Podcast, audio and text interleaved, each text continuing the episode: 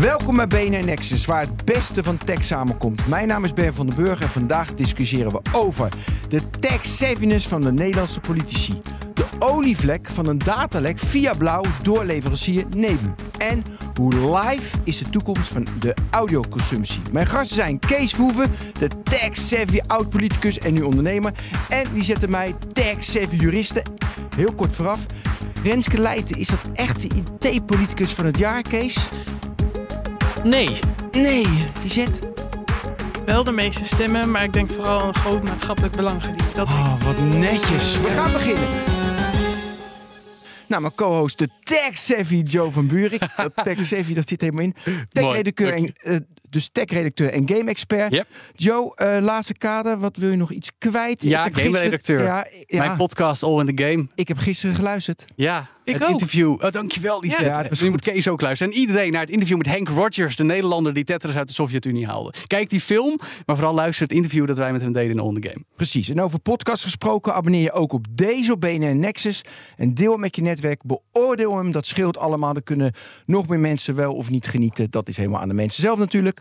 Dose Red.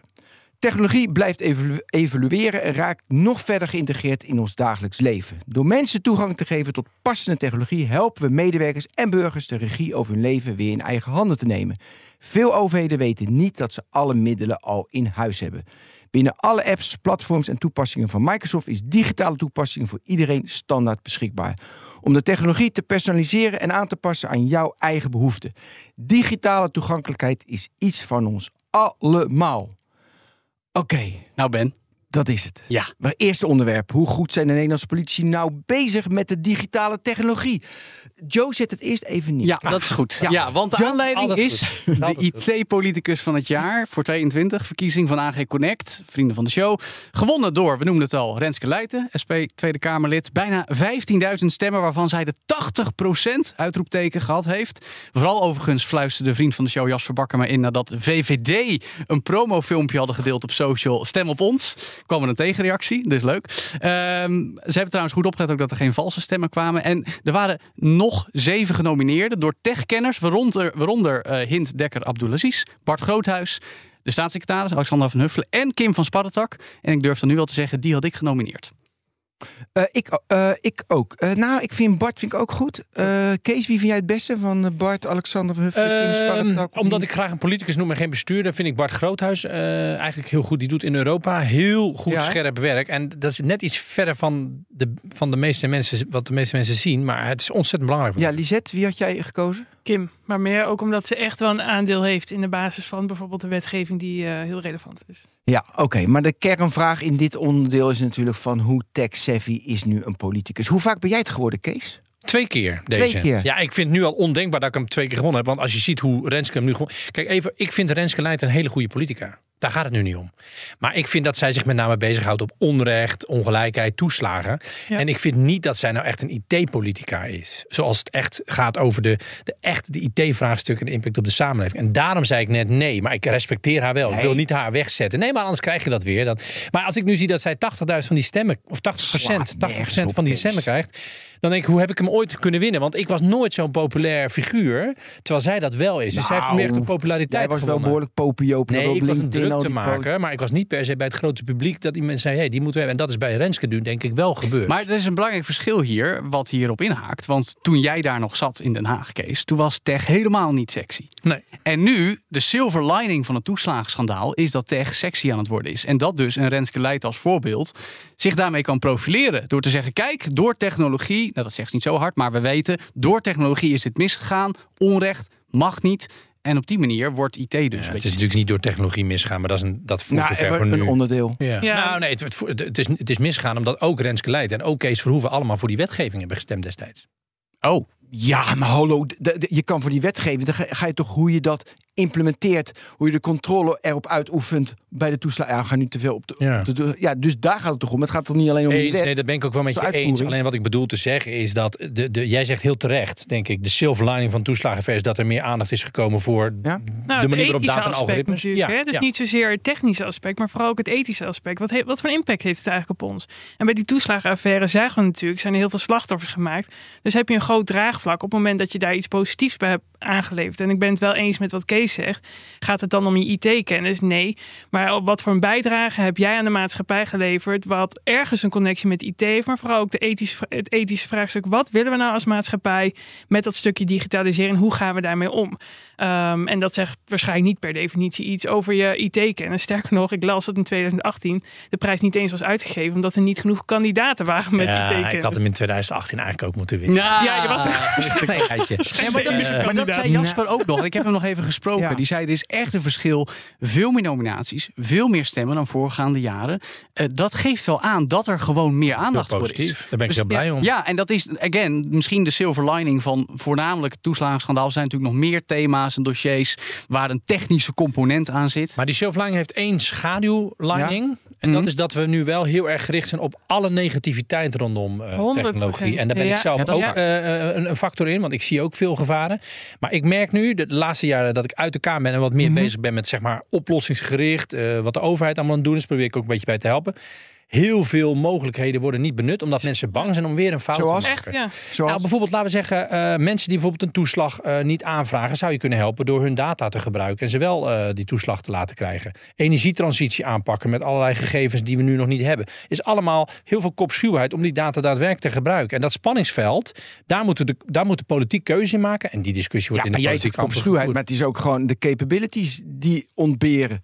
Ja, maar de, mogelijkheden die ontberen. de De- kopschuwheid zit hem vooral in, de, in, de, in het niet goed begrijpen van hoe het precies werkt. En dan maar de angstkaart spelen en we willen niet nog een fout maken. Oké, maar dit is interessant, want we hebben het nu dagelijks over AI met z'n allen. Ja. En ook in de Tweede Kamer beginnen ze wakker te worden. Want, oh, Ja. kijk, we hebben een motie met ChatGPT laten beantwoorden. Hartstikke Ja. leuk. Maar nu moeten we het er serieus over hebben. Zijn ze daartoe in staat? Steeds meer.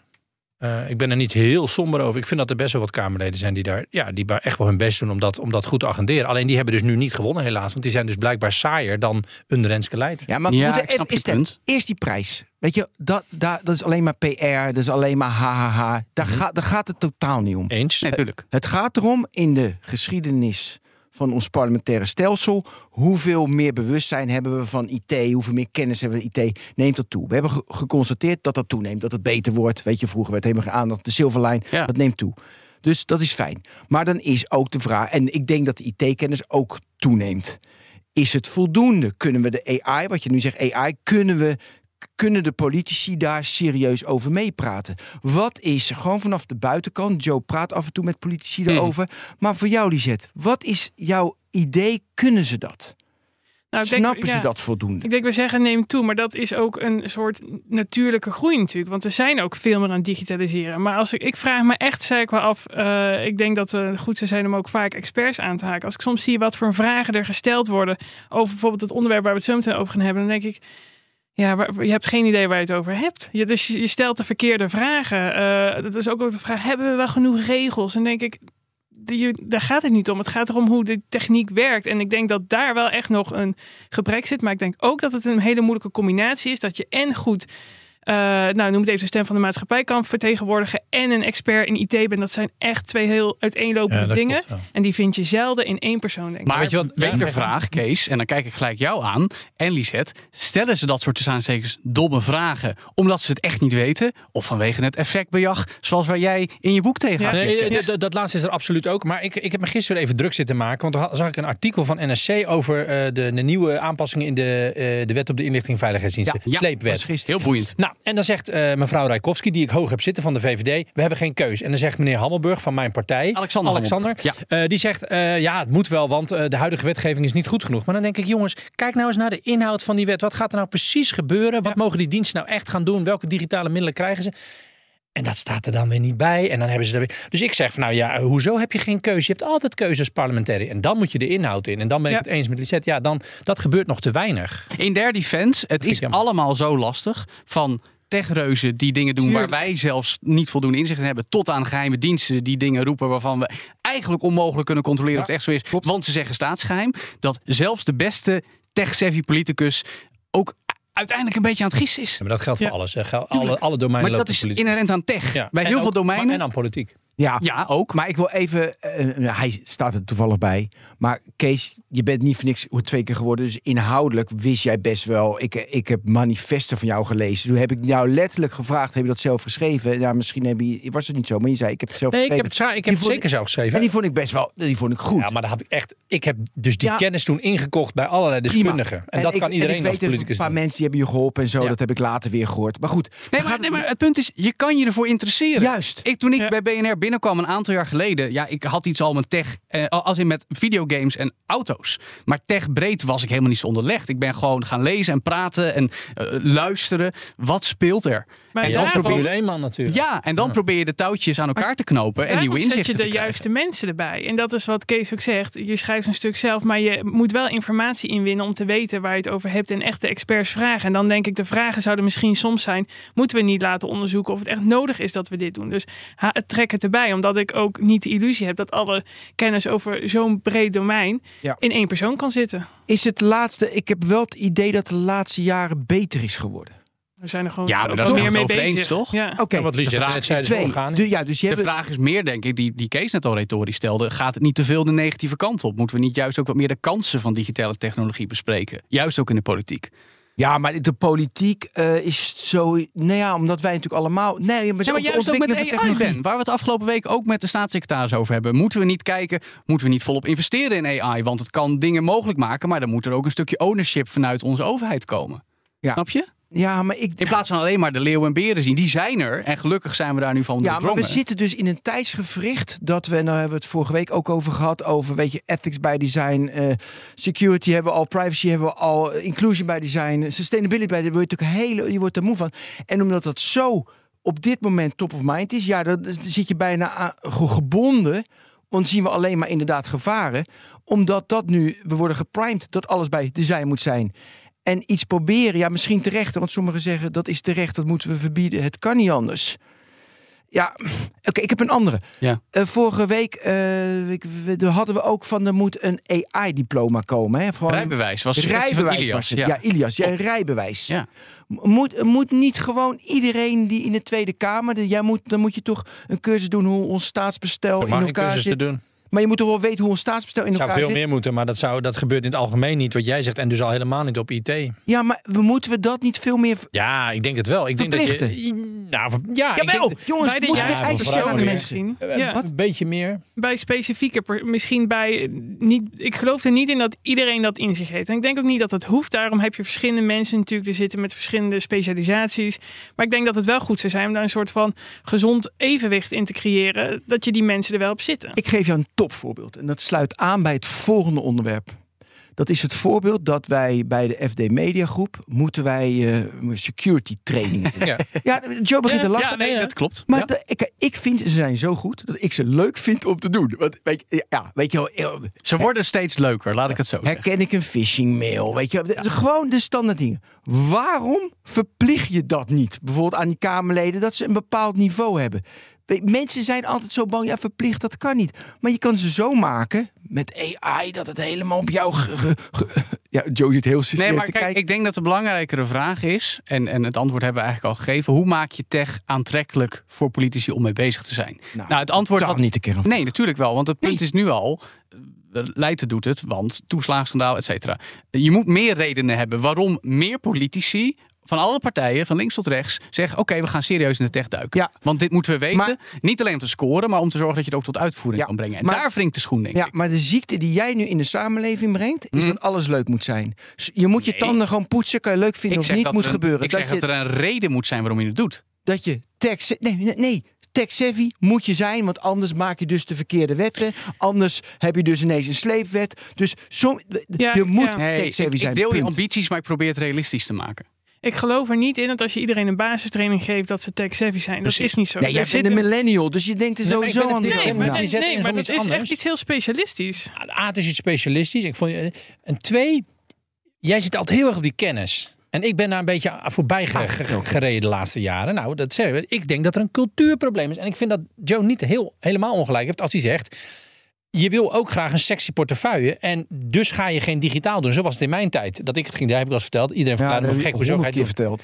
Ja, dat is wel een goed verhaal. Dus ik denk, gooi hem er nog even. Het staat in je boek, toch? Ja, staat ook in mijn boek. Leuk, dankjewel, hoe Joe. heet het boek eigenlijk? Ja, de democratie door, crash, mensen. Maar we gaan even door. Eh, dus ik vond het punt van Lies het goed over, die, over die, eh, eh, dat, dat, dat het een specialisme is. Maar daarnaast is er ook geen prikkel om je goed te verdiepen in tech. En nou wint precies de, de politica, die heel bekend is, geworden vanwege toeslagenaffaire, en die daardoor een IT-randje krijgt. Oké. Dat vind ik Ja, jammer. Dat zegt eigenlijk ja. dat het dus Oké, nog steeds geen thema is om op te Dat spoken. is een goed punt, Kees. Dat is een heel goed punt, Kees. Nou, heb ik toch nog een goed punt. Dat, dat hadden we nooit verwacht.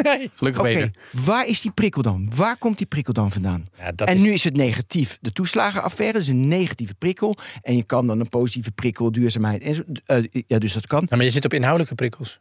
Je moet op, op, op, op beloningsprikkels voor mensen moet je gaan kijken. Waarom schrijft een journalist nooit een doorvrocht stuk over een technologieonderwerp? Omdat dan er weinig kliks zijn. Het wordt niet gelezen. Ja, dit is Daarom wel zijn- waar dus helaas daarom- soms. En dan kom je dus bij het specialisme van, eh, van Lisette. Die zegt, ja, er moeten mensen zijn die zich erin verdiepen. Maar dat zijn wel de mensen die achter de schermen zitten. En dus niet die prijzen pakken. En de applausmachines a- niet aangeboden krijgen. Ja, maar, Daar zit het probleem. ja, maar ik heb. Ik, ik, we hebben nog een minuut. Of niet? Kunnen Ja, we, nee. Oh, Ja, ik wil naar die oplossing toe. Weet, dit is leuk. We moeten die Nou, prikkels maar ik, hebben. ik wil wel zeggen, ik denk dat het momentum in het voordeel is. Want wij hadden deze week ook eh, de voorzitter van de ACM eh, in de uitzending bij BNR Digitaal. Meneer Snoep. Ja, en die kwam vertellen hoe ze hoor. dankzij Europese wetgeving, ook al heeft Lisette wel eens terecht kritische noties geplaatst bij hoe goed die Digital Markets Act en Digital Services Act nou echt zijn. Maar het is voldoende voor dit soort waakhonden om te gaan optreden. En als dat gebeurt en gezien wordt door politici, denken ze, hé, hey, daar gebeurt iets, daar kunnen, we, daar kunnen we nog meer mee doen. Ik denk dat die echt wel kansen ruiken. Het, gaat- het gaat nog een paar jaar duren, maar ik heb wel hoop dat er nu, wat ik zeg, momentum is om een beetje door te pakken. Het gaat misschien nog niet snel genoeg, maar er gebeurt wel iets. Ja, maar dan zie je boetes, angst. Dat creëert allemaal draagvlak. Dat vinden we interessant. Ja, maar ja, als daaruit voortkomt dat de tech van de grote bedrijven die wij met z'n allen gebruiken beter en verantwoorder wordt, dan is het doel een beetje bereikt, toch? Als dat gebeurt, dan ben ik het daar helemaal mee eens. Laat het hopen. Ben, Ja, ziet en dat cyberrijbewijs, dan Ja, doen we ook nee, dat cyberrijbewijs. maar ik- Doe we Ja. Die doen we erbij. Die gooien we in het mandje Ik ga erbij. dan de laatste op. Ik vind dit allemaal te soft. En ik vind we moeten meer doelstellingen stellen waar we met z'n allen naartoe werken, zodat we allemaal tech-savvy worden. Oké, zijn jullie niet met me eens? Want het gaat vanzelf. Maar volgens mij gaat niks vanzelf als je niet gewoon traint. Maar goed. Ben, Oh, als het kabinet nou echt valt, er komen verkiezingen. En dan moet jij je maar eh, bij een partij voegen die hopelijk in de coalitie komt. En dan hebben we straks echt een ministerie van digitale En zaken. wij gaan op jou met stemmen. de dan. Ben van den Burg. Die waren vroeger Want dat had Kees moeten doen, dat is niet Ja, gebeurd. Kees. dus dan jij maar, hè? Dan win jij die prijs in Ja. 2024. Ja. Ja, oké. Maar zoals Robert Dijkgraaf onderwijs heeft geclaimd, kun jij tech claimen. Dat zou heel slecht zijn. Oh, Oké, we gaan naar het volgende onderwerp.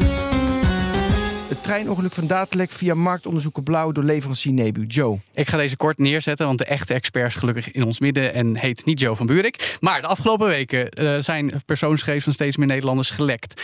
Via onderzoeksbureau Blauw. En de advocaat zegt dat het inmiddels gaat om zo'n 2 miljoen mensen en counting.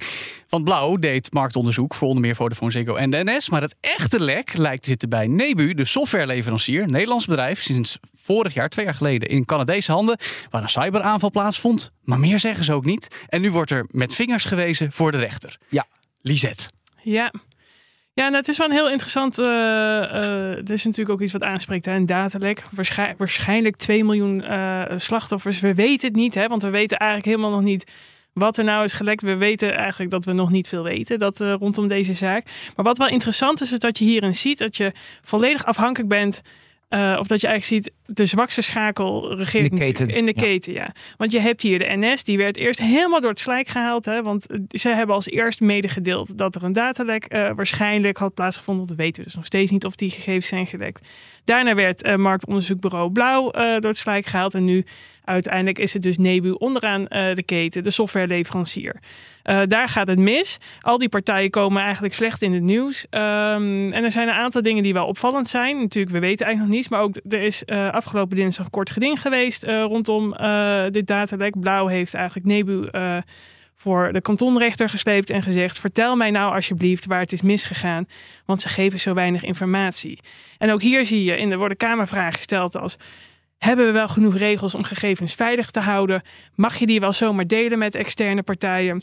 Waar ik inderdaad dan ook mijn vragen bij stel. Van dat is het probleem hier helemaal niet. Eh, we willen weten waar is het misgegaan bij Nebu. En Nebu wil het niet vertellen. En dan denk ik soms ook, moet ook realistisch zijn. Want je weet niet in elk geval altijd waar het is misgegaan. En wie er precies onderdeel van, eh, van het lek is geweest. Misschien had Nebu wel helemaal geen goede logging. En kunnen zij gewoon niet vertellen aan Blauw en andere marktonderzoekers waar het is misgegaan. Dus er zijn heel veel interessante onderdelen bij, bij deze zaak eigenlijk, die ons weer even prikkelen om na Ja. te denken. Ja, het kan ook ergens anders misgaan en jij bent de Sjaak. Mag ik het woord nemen? Ja, zeker. Kijk, dit onderwerp, er was vorige week, daar hebben we een heftige discussie gehad. Moeten we het wel in BNN Nexus doen of niet? Mhm. We deden niet. Waarom doen we dat dan niet? Omdat we iedere week hebben een datalek. Iedere week gebeurt er weer iets. Ja. En weet je, wij bij de BNN Tech, wij komen daar vaak niet verder mee. Ja, er is malware en de mensen zijn binnengekomen en Ja. er is, is iets gelekt. En, en dan houdt ja, dan moet je two-factor authentication en je moet En houd rekening met meer spammails Ja, in je mailbox de komende maanden. Dan krijgen we weer dezelfde. We komen nooit verder. Waarom ik dit specifiek een hele interessante case voor, eh, weet je, vind, is als volgt. Zoals ik er naar kijk en jullie moeten me keihard aanvallen. Je hebt een softwarebedrijfje, Nebu, 40 man. Toen ze dat maakten, die software, dat is gewoon SaaS-software, dan zullen ze waarschijnlijk met z'n twintigen zijn.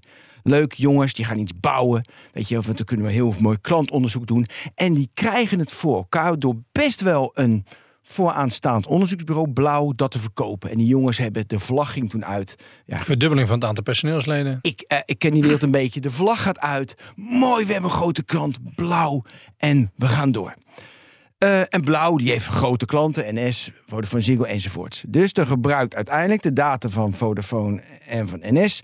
Dan gebruiken ze de software van Nebu. En dat is een klein partijtje die leuk bezig is. En dan hebben ze 27001 ISO certificeerd. Dus het is allemaal is gecontroleerd. Nu is het vaag. Dat kwam in dat, in dat kort geding naar buiten. van, is het vaag?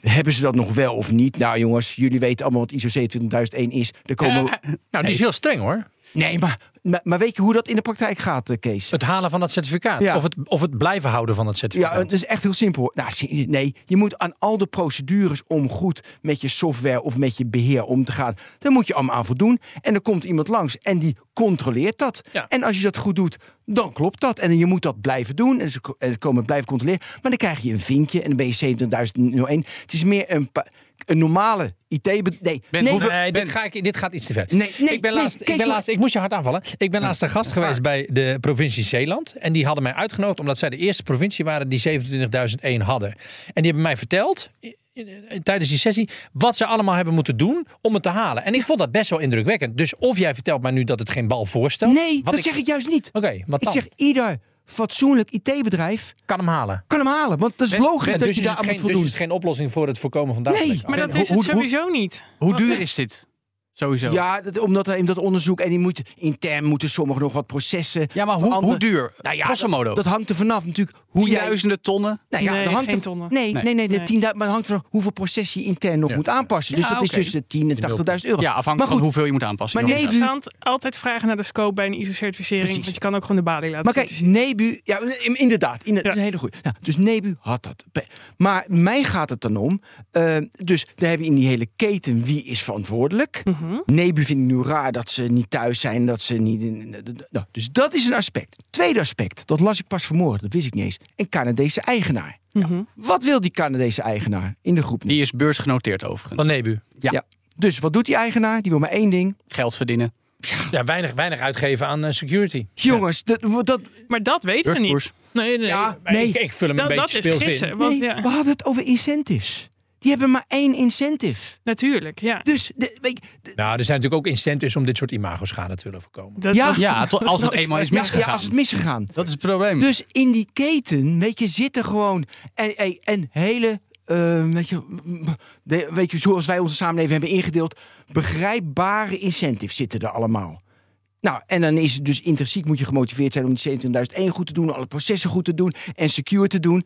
Ja, en dan is er inderdaad, we weten niet wat. Maar ja, er is iemand binnengekomen en heeft die software gekraakt. Of Maar Lisette, jij, jij zegt sowieso werkt zo'n certificaat niet? Nou ja, ik zeg niet dat het niet werkt. Ik zeg alleen dat dat soort dingen gaan geen, eh, zijn geen garantie om een datalek Nee. te voorkomen. Jij kan van, je moet echt onthouden, je kan fantastische beveiligingsmaatregelen hebben, maar de manieren waarop tegenwoordig gewerkt wordt, jij hebt, kan nooit een 100% garantie geven dat het niet gebeurt. En daarom vind ik soms dat we wel, en ik, ik zeg niet dat het in dit geval is, want ik weet de details niet, maar dat we de bedrijven waar dit gebeurt wel enorm door het slijk halen, terwijl ze soms wel transparant zijn in wat ze doen. Maar ik las hier dat het ook ging om een LastPass-account wat gehackt was. Dan ben je dus weer afhankelijk van een andere schakel waar je gebruik van maakt. Want LastPass heeft natuurlijk ook een, eh, ja, een grote lek ja. gehad. eh, Mhm. Ja. Recente- gewoon eh, wachtwoorden. we- Een met wachtwoordmanager. Ja, Ja, dat inderdaad. is niet meer de beste om te gebruiken. Kunnen Nee. we zeker nou, dan moet, eh, moet ik ook even- Snel, snel aanpassen, Kees. Ga Ja. param. Maar da- dan gaan dat soort dingen mis. En dan zeg je, ja, maar ze hadden ISO. Ja, dat is voor jou geen garantie eh, om, om het, dat het niet gebeurt. Zorg dat die afspraken goed zijn. En dat soort vingertjes die worden nu allemaal gewezen. Net als dat ik zeg dat NS door het slijk wordt gehaald. Ze zijn wel transparant in wat er gebeurt. Denk maar niet dat alle data lekker gemeld worden. Nou, vind ik wel interessant, want je, je, je zegt Dus eigenlijk... verplicht, hè? je, je, ga- je gaat van, Ja, van eh, met een certificaat ga je misschien van 40 naar 80 procent, maar nooit naar 100 procent. Dat is wat je, Nee. dat is wat je, maar ik vind die, die, die, die, die neiging om het, om het onder de pet te houden, Juist, precies. die is, die is ook belangrijk. En daar, daar hebben we nu ook een meld. We hebben meld. Er is een meldplicht. Ja, ja, er zijn Ja. 139 meldingen bij de autoriteit Ja. persoonsgegevens Maar- binnengekomen. Nou ja, en de- iedereen weet ook dat er al die datalekmeldingen die bij de AP, daar komen ze helemaal niet aan toe. Hè. Er is veel te weinig capaciteit. Maar het feit dat je het niet meldt, dan wel als NS, dan wel als Vodafone, dan wel als Blauw, dan wel als eh, Nebu, dat vind ik interessant. Want je zou het eigenlijk willen dat, dat, dat er een, een positief eh, iets gebeurt is als je je durft, kwetsbaar durft op te stellen. Ja, Nou ja, precies. En dat is nu best wel een negatieve lading. En dan, dan lees je ook allemaal natuurlijk onjuistheden zoals... ja, Blauw had maar 72 uur om te melden. Nee, want Blauw werkt weer voor de NS. Dus de NS moet het uiteindelijk melden. En dat, die 72 uur gaat weer in vanaf het moment dat ze het te horen hebben gekregen. Dus dat datalek zou dan inderdaad al eerder bij Nebel Mag ik een doorvraag tussendoor ja, stellen? zeker. Houdt de regelgeving rekening met het feit dat eh, subpartijen dit soort dingen Ja, uitvoeren? Ja, Of is daar eigenlijk helemaal niet in voorzien, waardoor dit soort situaties kunnen optreden?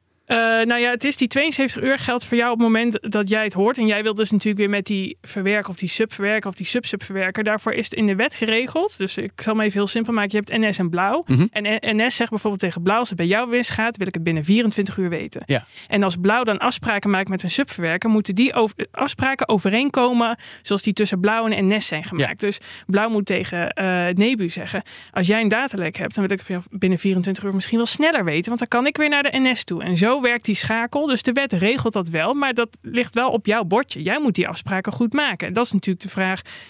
Ja, maar dan is het dus de vraag, hoe worden de gemaakte afspraken iedere keer goed nagekomen. doorgegeven? Ja, ja, ook. Worden ze door goed doorgegeven, worden ze ook wel nagekomen. Ja. Ehm, ja, dat, ja, maar dat is in de praktijk natuurlijk altijd de vraag. Nee, dat Wordt maar, maar, maar houdt de regelgeving daar überhaupt enigszins rekening mee? Of in ieder geval, Ja, en die is die ja. ingericht? Ja, en die verantwoordelijkheid ligt bij jou als natuurlijk eh, NS als jij een ander inschakelt. En Blauw is dan ook weer juridisch gezien verplicht om te vertellen: hé, hey, we hebben een, een andere partij die we de- voor de software inschakelen. Dat is Nebu. En dat kan dan dat ze daar voorafgaande toestemming voor moeten geven. Of dat ze dat eh, de soort van algemene toestemming hebben gegeven. Maar dat is dus wel echt, daar is echt wetgeving voor die jou verplicht om dat soort afspraken op papier te zetten. Dus eigenlijk zijn hier mensen zich gewoon niet aan de wet aan het houden. Dat weten we niet, want we weten, we- ja, ja, misschien hebben ze die overeenkomst. niet. Ja. Nee, ja, want NDA, want dat en mogen stel we je niet ook zeggen. voor, Of- want ik las dus dat op 10 maart eh, eh, zijn dus, dat las- staat zo in de tekst, zijn de hackers dan bij Nebu binnen geweest en hebben ze 31 uur rond kunnen kijken. Dat betekent niet dat op 10 maart Nebu wist dat er hackers binnen waren. Misschien wisten zij het wel Juist. pas een dag Hmm. voordat zij het aan Blauw hebben gemeld, omdat ze geen logging hadden of omdat ze geen eh, opmerkelijkheden zagen. Dus dat is natuurlijk informatie die we niet Valt die weten. login dan weer onder de organisatorische maatregelen die je volgens de AVG moet nemen om je dataprotectie op orde te hebben? Of is, is logging weer een middel wat je kan inzetten? Dat is een, het is wel echt wel een basismiddel waarvan basis, wel echt dus- wordt gezegd dat je dat wel moet herinner hebben. me nog, Ja. ik weet nog de datalek bij de, bij de, bij de GG GGD. De- des- Ja, dat ja, was toen een ja. groot ding. Hè? Ja. Dat is nog- Ja. Die worden nu ook weer aangeklaagd door zo'n stichting. Vind ik ook interessant in dit opzicht. Ja. 2 miljoen. Ik zit ook een beetje NS en een beetje Vodafone te doen elke dag. Mhm. Dus eh who knows, hè, weet je wel. Maar whatever. eh, ik wissel dan ook allemaal wachten worden elke dag drie keer. Dus Heel dat, eh, goed, Ja, dankjewel. Maar de, de, de, de, de, de logging was toen ook echt een, eh, een, een, een- punt. En er was ook een organisatie, zeg maar, de organisatie was vooral het probleem. En niet de, de, de, de technologische Ja. eh, voorwaarden. Dus je ziet eigenlijk dat het altijd op organisatie mensniveau misgaat. Ja, ja, dat En, is en, ook en zo. dat, ja. ja, dat is Ja. natuurlijk, hoe, ja, hoe kun je dat voorkomen? Ja, dan ga je het over menselijk gedrag veranderen hebben. En Ja, dan krijg je die trainingen en net- dat krijg je deze. Ja. Dus het is best wel, ja, ik vind het lastig hoe je dat. Want het zijn niet voor niks elke dag datalek of elke week. Nee, en, en dat, en dat kun je ook niet voorkomen. En ik zeg ook helemaal niet, eh, eh, ik neem Nebu helemaal niet in bescherming, want ik ken de feiten ook niet. Maar ik vind het wel goed om in je achterhoofd te houden dat eh, er heel vaak geroepen wordt schandalig, zoveel eh, de- m- sl- slachtoffers, noem maar op. Terwijl het vaak wel wat, dat is ook een stukje natuurlijk, eh, kennis, het vaak wel wat complexer zit dan dat. En als inderdaad blijkt dat ze nul beveiliging hadden, ja natuurlijk vind ik het dan schandalig. Maar het kan ook misgaan als je het wel heel erg goed hebt geregeld. En dan word je alsnog volledig door het slijk gehaald. En daar En ik moeten we juist van leren. Weet je, als Ja, we het nou ja, allemaal goed ja. voor elkaar hadden en het ging toch mis door Kijk hoe social gevaarlijk engineering. het is. Ja, kijk, de- Precies. ook dan dit is dat zonde, is, dit, dat is toch het zondebok denken. En dat gebeurt heel erg in de politiek. Zoiets komt naar buiten. Er moet er gelijk Ja. een schuldvraag Ja. op tafel. En inderdaad, een schande, een schande-uitspraak. Schande-uitspraak. Ik wil Ja. nog even, hoe, hoe kijken we naar die hele keten? Weet je, we zijn heel erg afhankelijk van de keten. Van LastPass naar Nebu, Ja. naar Blauw, naar eh, NS. Weet je, we zijn zo afhankelijk van die keten. Eigenlijk moet je, ja, dat kan ik nu maar een rem. Weet je, je moet die keten af kunnen sluiten. Maar dat. Ja, Ben, stel jij nu het idee van een datakluis voor?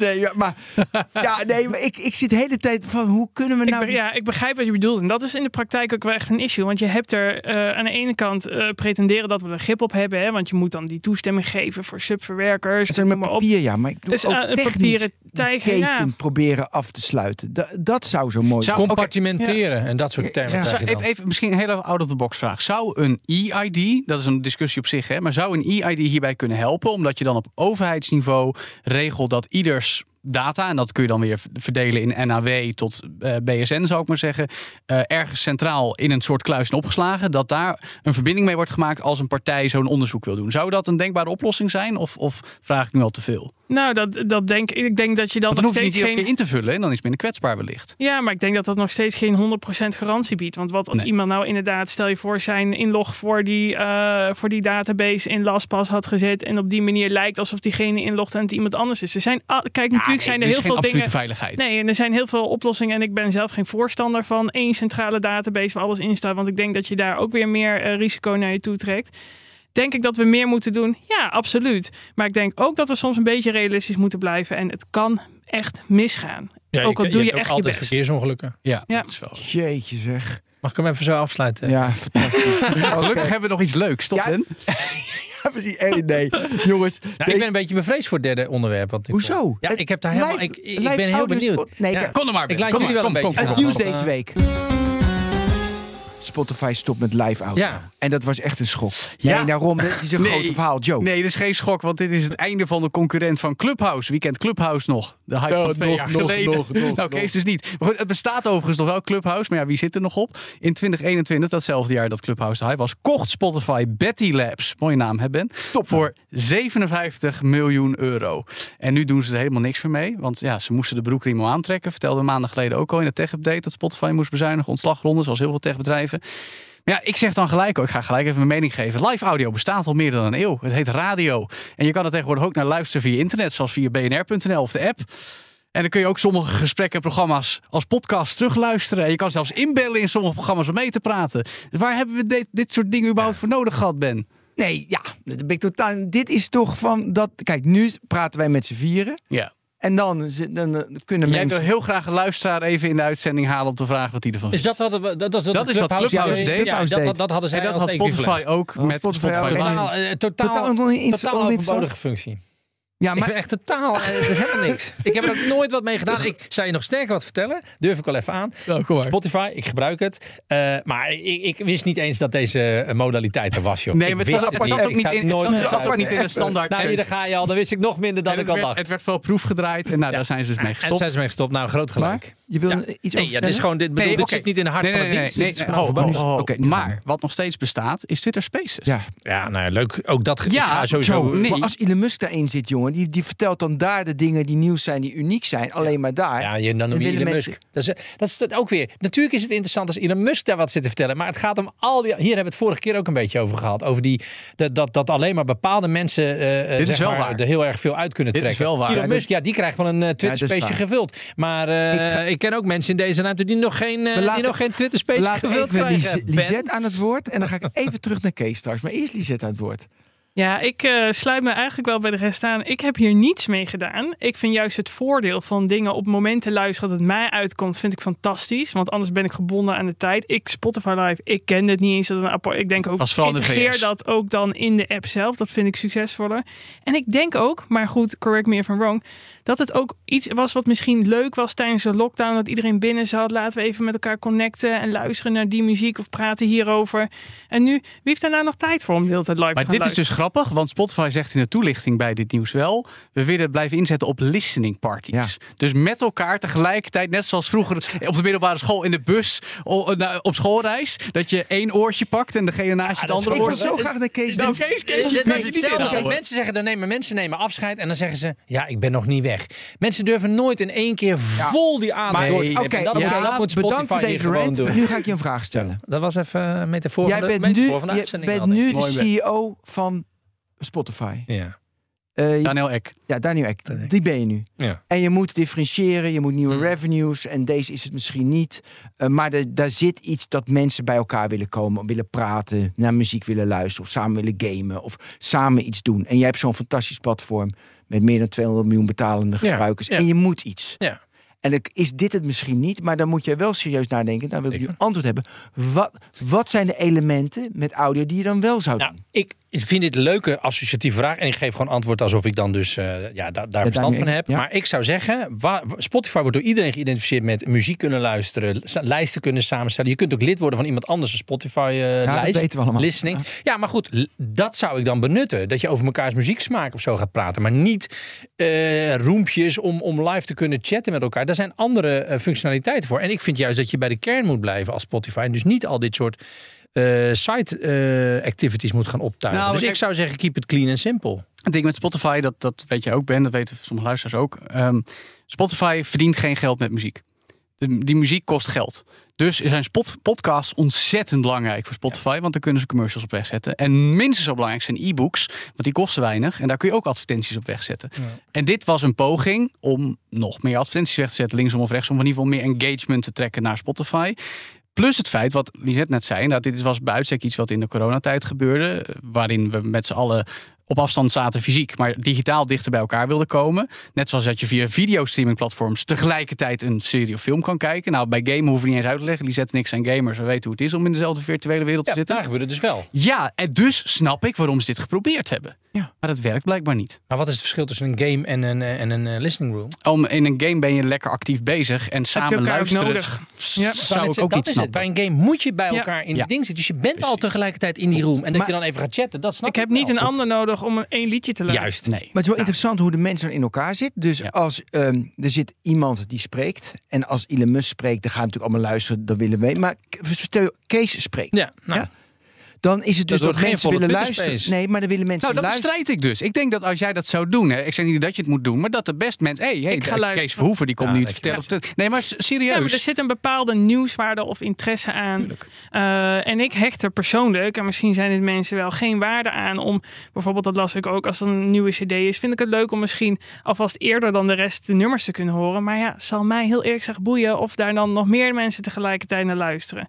Als daar een bepaalde incentive Nou, aan zit, dan misschien wel. Hoe, hoe belangrijk is het meepraten in dit? De, de mogelijkheid om mee te praten. Want in die, eh, in, die- in die spaces mogen heel veel mensen ook niet praten. Maar er kunnen best wel veel mensen meepraten. Dan ben je... Ik, ik, eh, mijn onderbuikgevoel zegt dat de ego's van mensen die dit soort dingen optuigen te groot zijn om luisteraars echt Mee veel aan het woord te laten laten. Ja. Ja. Weet je? Toevallig eh, ben jij en ik filosoferen wel eens over als wij voor een zaal zouden staan, zouden we mensen bij betrekken, want dat vinden we leuk.